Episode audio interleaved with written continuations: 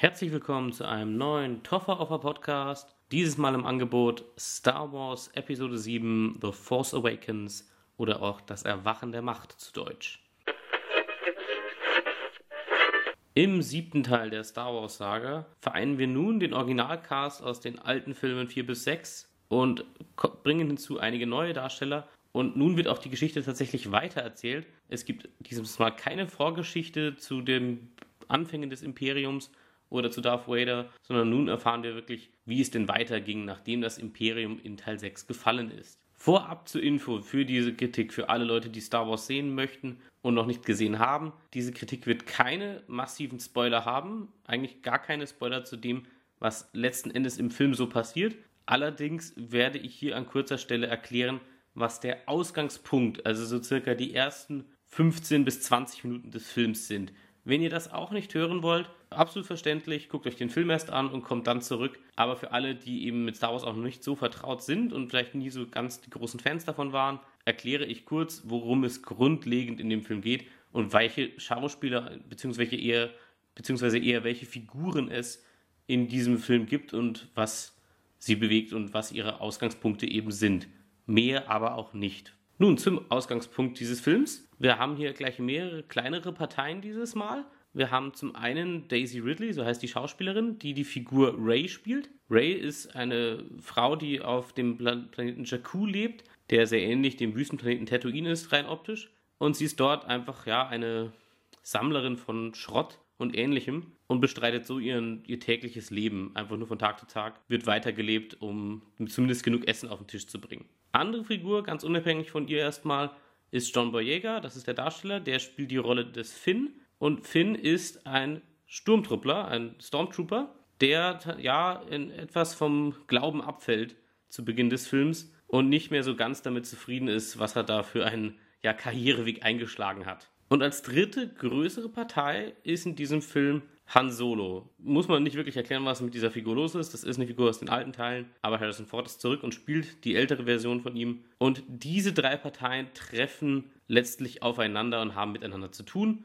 Mehr sage ich dazu auch nicht, aber das ist der Grundausgangspunkt für die Guten des Films, sage ich mal.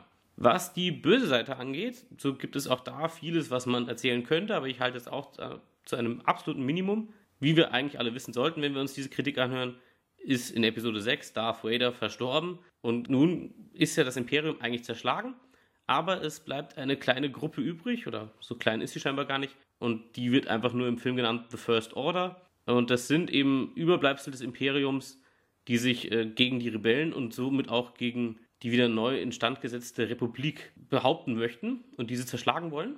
Und einer ihrer Anführer ist Kylo Ren, das ist der aus den Trailern, der so fast wie ein bisschen wie ein Darth Vader-Klon aussieht. Auch mit schwarzer Maske, komplett schwarz angezogen und mit einem roten Lichtschwert. Das ist so der Hauptantagonist des, dieses Films. Es gibt noch ein paar Nebenfiguren bei den Bösen, aber das ist der, um den es eigentlich geht, sage ich mal. Und so viel mehr muss man dazu auch nicht sagen. Diese zwei Parteien treten natürlich wie immer bei Star Wars gegeneinander an. Und mehr sage ich zur grundlegenden Story jetzt erstmal nicht. Nun muss ich mich ganz klar mal den Vorteilen dieses Films widmen. Erstens mal, es ist Star Wars. Also, es klingt blöd, aber es ist einfach mal wieder toll, Star Wars auf der Leinwand zu sehen. Ich muss hier einfach mal vorab erklären, was auch ich für einen Bezug zu diesem Film habe und was natürlich auch irgendwo die Kritik dieses Films beeinflussen wird. Ich gebe da einfach offen zu, dass es nicht dasselbe ist wie für jemanden, der noch nie mit Star Wars zu tun hatte oder auch generell da jetzt keinen besonderen Platz äh, in seinem Herzen hat für es ist nicht vollkommen neutral, was ich hier vor mir gebe, kann ich auch ganz klar zu stehen, aber ich versuche es so stark wie möglich, weil Star Wars für mich wirklich mitunter die Definition von Kino ist.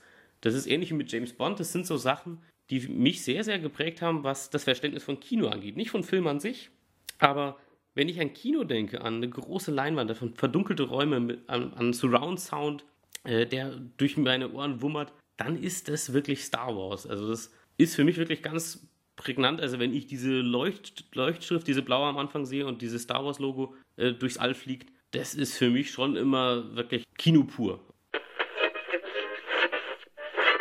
Nun, was die Vorteile angeht. Erstens mal, J.J. Abrams ist der Regisseur.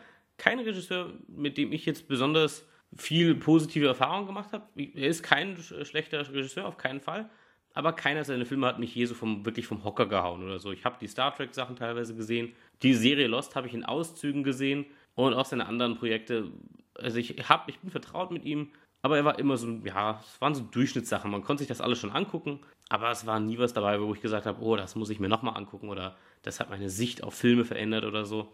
Na, auf jeden Fall ist der jetzt hinter der Kamera und ganz klar hat er ja vorab mehrfach betont, auch in kleineren Videos, dass er zurück zu den Wurzeln geht bei Star Wars und eben praktische Effekte wieder ins Spiel bringt. Und das ist gleich der allererste große Pluspunkt, den ich erwähnen möchte. Das hat er wirklich toll durchgesetzt und durchgezogen mit diesem Art Department dieses Films. Mein Gott, ist das toll. Also das freut mich wirklich am aller, allermeisten eigentlich an diesem Film, dass dieser Film tatsächlich wieder aussieht wie die ursprünglichen Teile und natürlich die moderne Technik nutzt und dadurch eben ganz, ganz tolle äh, Props, also ganz tolle Requisiten hat und Aliens und Viecher und das alles wirklich da ist und man merkt den Unterschied immer. Also so weit sind wir einfach noch nicht, dass man den Unterschied gar nicht merkt. Natürlich ist es was anderes, wenn ich wirklich sehe, dass ein Schauspieler mit einem tatsächlichen außerirdischen Wesen oder einer absurd strangen Kulisse interagiert. Und das ist eben hier so. Und was aber auch natürlich zugute kommt dem Ganzen ist, dass natürlich die Effekte ganz, ganz, ganz oben mitspielen und das Ganze sich aber auch gut integriert. Also ich hatte nicht das Gefühl, dass sich hier die reale Kulisse, in der die Schauspieler stehen, und die zum Teil animierten Figuren, die es natürlich gibt, es gibt ein paar CGI-Charaktere, dass sich das irgendwie nicht zusammenfügt. Überhaupt nicht. Also es gibt einige CGI-Charaktere, auch wichtigere Personen in diesem Film und eben das passt meistens wirklich sehr gut dazu und es ist wirklich ein richtig gut gestalteter Film. Es sieht wirklich alles sehr, sehr toll aus, sehr kreativ auch wieder und neue Sachen mit reingebracht, die es in Star Wars noch nicht gab. Und auf jeden Fall der erste große Pluspunkt hier. Zweiter großer Pluspunkt sind die Darsteller. Das ist was, womit äh, viele ein großes Problem hatten bei den ursprünglichen Star Wars-Filmen. Also nicht bei den alten, sondern ich meine bei den äh, Prequels. Muss ich ganz klar dazu sagen, nicht, dass ich hier gleich Ärger kriege. Äh, das haben viele sehr, sehr bemängelt bei dieser Vorgeschichte Episode 1 bis 3, dass die Darsteller eben nicht sehr gut besetzt waren, einfach nicht die richtigen äh, Darsteller gefunden wurden und man auch aus denen keine gute Performance rausgeholt hat. Also eben Leute wie Natalie Portman, das sind 1A-Schauspieler, aber in diesen Filmen wirkten sie sehr hölzern auf die meisten Leute oder fast schon roboterhaft. Und ganz vorneweg natürlich Hayden Christensen, der total zerrissen wird für sein Leben lang, natürlich für seine Darstellung des Anakin Skywalker. Und ich selber äußere mich dazu mal nicht. Natürlich muss auch ich gestehen, dass natürlich die alten Teile 4 bis 6 besser waren in der Hinsicht, aber auch hier, auch in Star Wars und auch in den alten Teilen, das waren in der Regel jetzt keine großen, außergewöhnlichen schauspielerischen Darbietungen und die hat es auch nicht gebraucht und davon lebt Star Wars meiner Meinung nach in der Regel auch nicht. Aber es stimmt, man sollte ein bisschen sympathisieren zumindest mit seinen Figuren. Und das kriegt dieser neue Film 1A hin. Und ich muss wirklich mal sagen, äh, Respekt an dieses Casting. Alles Leute, mit denen, fast alles Leute, mit denen ich gar keine Erfahrung habe und ich überhaupt nicht kenne. Also ganz vorneweg eben Daisy Ridley und John Boyega. Das sind die beiden Hauptdarsteller, sage ich mal, in gröberen Zügen. Äh, um noch klarer zu sagen, ist eigentlich Daisy Ridley die äh, Britin, die Ray spielt, der, die wirklich richtige Hauptfigur meiner Meinung nach. Das ist wirklich die absolute Hauptperson und ich finde das so gut. Das klingt echt ein bisschen übertrieben jetzt vielleicht, aber für mich ist es wirklich in dem Fall so erfrischend, dass gerade Star Wars was sehr in Klischees jetzt mal äh, was ist, wo eher die Jungs die Fans sind. Nicht, dass es das wirklich so wäre, aber so klischeemäßig würde man erstmal denken, Krieg der Sterne ist eher sowas, ja, Kriegsspielen tun die Jungs. Und es war auch, also man kann einfach mal dazu sagen, dass die anderen Star Wars-Filme, selbst die Prequels, nicht viele weibliche Figuren haben und wenn, dann sind es absolute Randfiguren. Selbst in den Originalteilen, Prinzessin Leia äh, ist eindeutig eine klare Nebenfigur. Die coolen und vor allem äh, wichtigsten Figuren des Films sind Männer und hier durchbricht man das. Und das finde ich so unglaublich toll, wie man das hingekriegt hat. Es wirkt überhaupt nicht erzwungen oder irgendwas in der Art. Es sind gut geschriebene Figuren und die Darbietungen sind auch wirklich gut. Also man gibt sich hier, die sind alle wirklich voller Energie und hängen sich voll in diesen Film rein. Und es sind auch sympathische Figuren. Also Ray ist wirklich einer der besten Filmcharaktere dieses Jahr meiner, dieses Jahr meiner Meinung nach. Und ich freue mich jetzt schon darauf zu sehen, wie diese Geschichte dieser Figur weitergeht. Aber natürlich muss man erwähnen, dass äh, in diesem Teil auch die Originalbesetzung zurück, zurückgekommen ist. Allen voran Harrison Ford, ohne da groß zu spoilern, kann man aber sagen, dass Harrison Ford und somit Han Solo ein sehr wichtiger Teil dieses, dieser Geschichte ist. Ich dachte vorab auch, dass hier eher nur ein bisschen die Fackel weitergegeben wird und das war's. Aber ist eigentlich gar nicht so der Fall. Also Han Solo ist ja eine der zentralen Figuren wirklich dieser Geschichte und trägt den Plot ganz klar immer weiter voran mit unseren anderen neuen Darstellern. Und es ist, man merkt, dass er hier auch wirklich voll bei der Sache ist, Harrison Ford, und sich wieder richtig reingehängt hat in diese Rolle und wirklich Han Solo ist und nicht jemand, der hier eigentlich nur einen äh, Scheck kassiert. Wirkt auf jeden Fall auf mich nicht so. Auch ein paar der anderen Darsteller wie äh, Carrie Fisher als Prinzessin Leia sind an Bord, äh, aber eher deutlich im Hintergrund. Also Han Solo ist schon vom alten Cast mit Chewbacca natürlich zusammen. Das sind die beiden Figuren, die am klarsten im Vordergrund treten und in Symbiose mit den neuen Figuren. Ansonsten weitere Pluspunkte. Es ist natürlich ein Star Wars-Film und auch die Prequels haben das gemacht und auch dieser Film macht es natürlich, dass es einen gewissen Fanservice gibt. Also es gibt immer wieder Stellen, wo man Hommage an das zollt, was eben Star Wars ausmacht und was eben auch für viele Leute äh, ja Blockbuster ausmacht. Und äh, man kriegt das wirklich sehr, sehr gut hin, äh, Star Wars einfach wieder aufleben zu lassen und nett, ja, Tribut zu zollen an gewisse Sachen aus der Vergangenheit. Und in der Regel kriegt man es, finde ich, auch gut hin, es nicht zu übertreiben.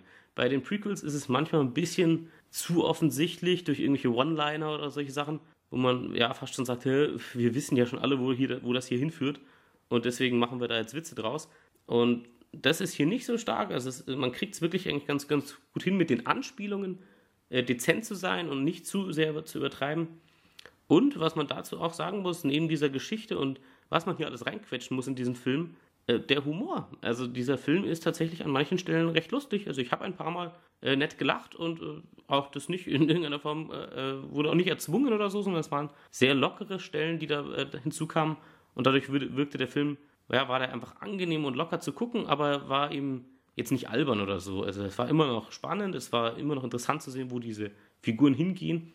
Aber man hat es sehr gut hinbekommen, hier ein, zwei gute Lacher reinzubringen. Also auch dafür Kudos, weil es wirklich nicht so leicht ist, das alles unter eine Haube zu bringen. Und als letzten großen Pluspunkt dieses Films macht richtig Laune auf mehr. Und das ist wirklich so.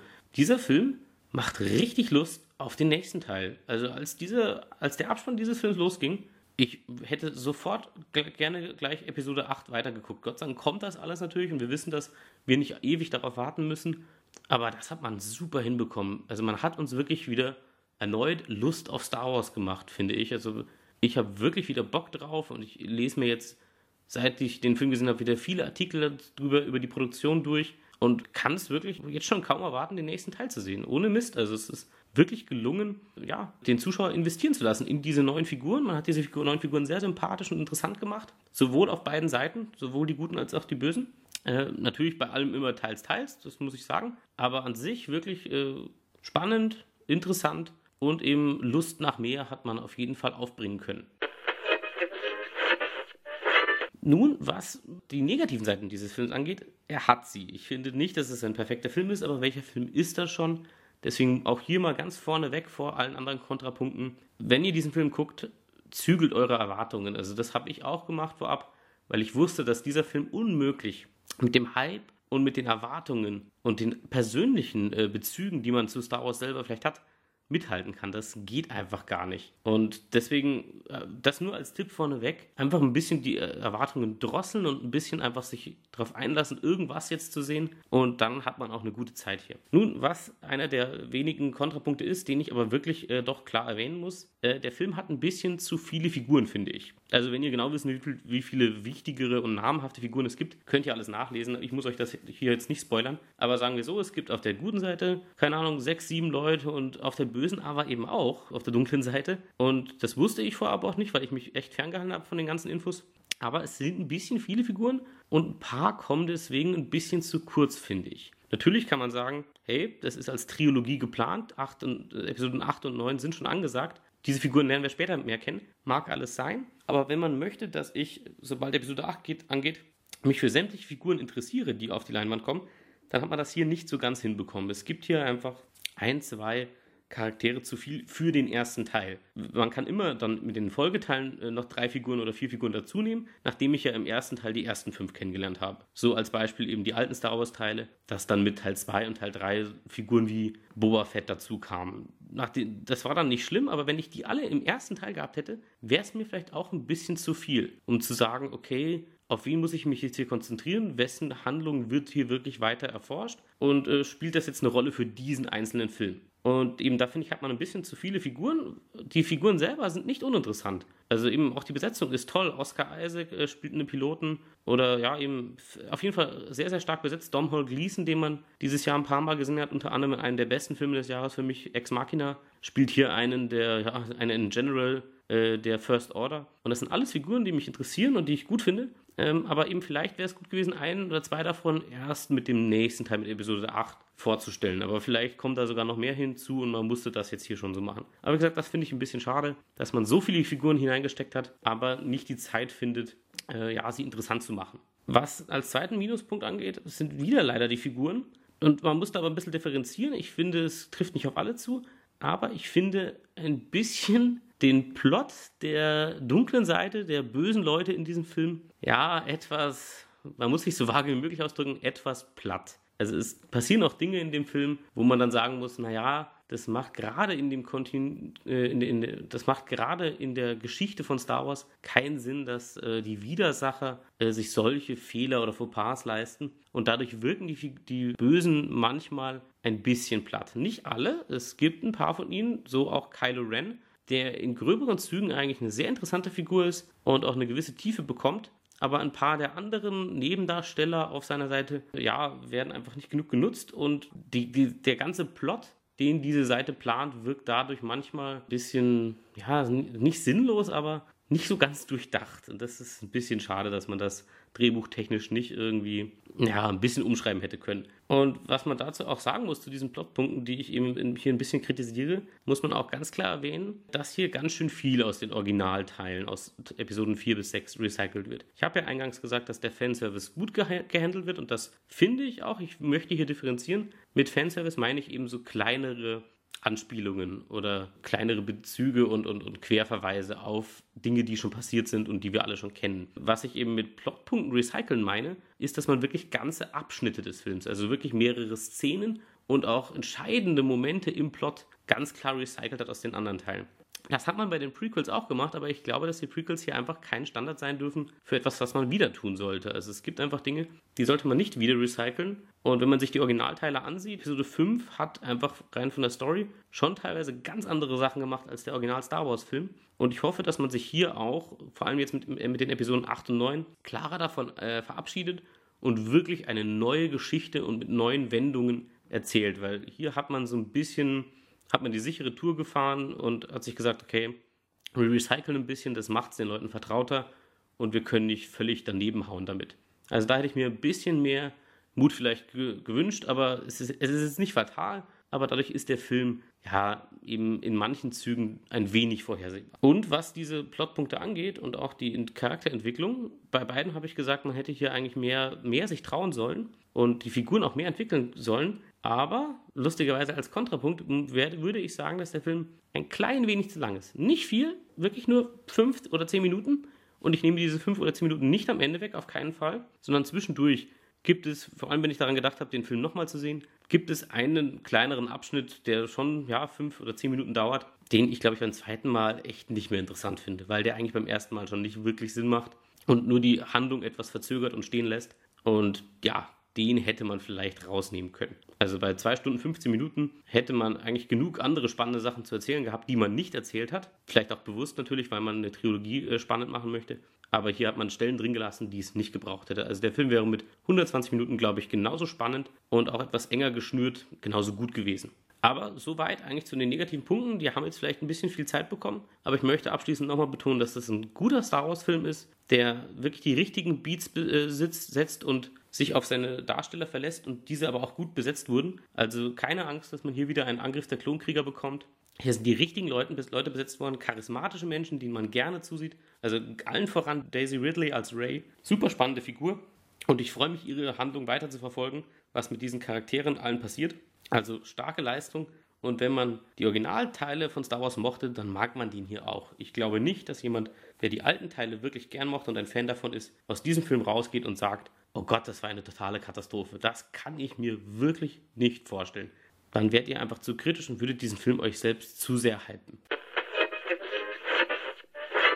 Also, für alle Fans von Star Wars ist das sowieso ein Must-See, aber ich kann den Film auch für alle empfehlen, die dem Ganzen neu sich zuwenden. Guckt euch vielleicht Episode 4 bis 6 noch an vorher Aber auch so könntet ihr in diesen Film einsteigen, blind, und diesen Film trotzdem genießen, weil man hier eben gute Darsteller hat, interessante Story, die auch wirklich Lust auf mehr macht und auf jeden Fall auch optisch und hinter der Kamera ein toller Film entstanden ist, der tatsächlich auch filmisch durchdacht ist. Also das habe ich vorher überhaupt nicht erwähnt, aber dieser Film, da ist eine, eine Struktur dahinter und eine Idee auch, wie der Film aussehen soll. Und das ist einfach wirklich Respekt dafür, solche Erwartungen, solchen Erwartungen entgegenzutreten und nicht zu scheitern daran. Also Respekt dafür. Star Wars ist auf jeden Fall ein guter Film dieses Jahr.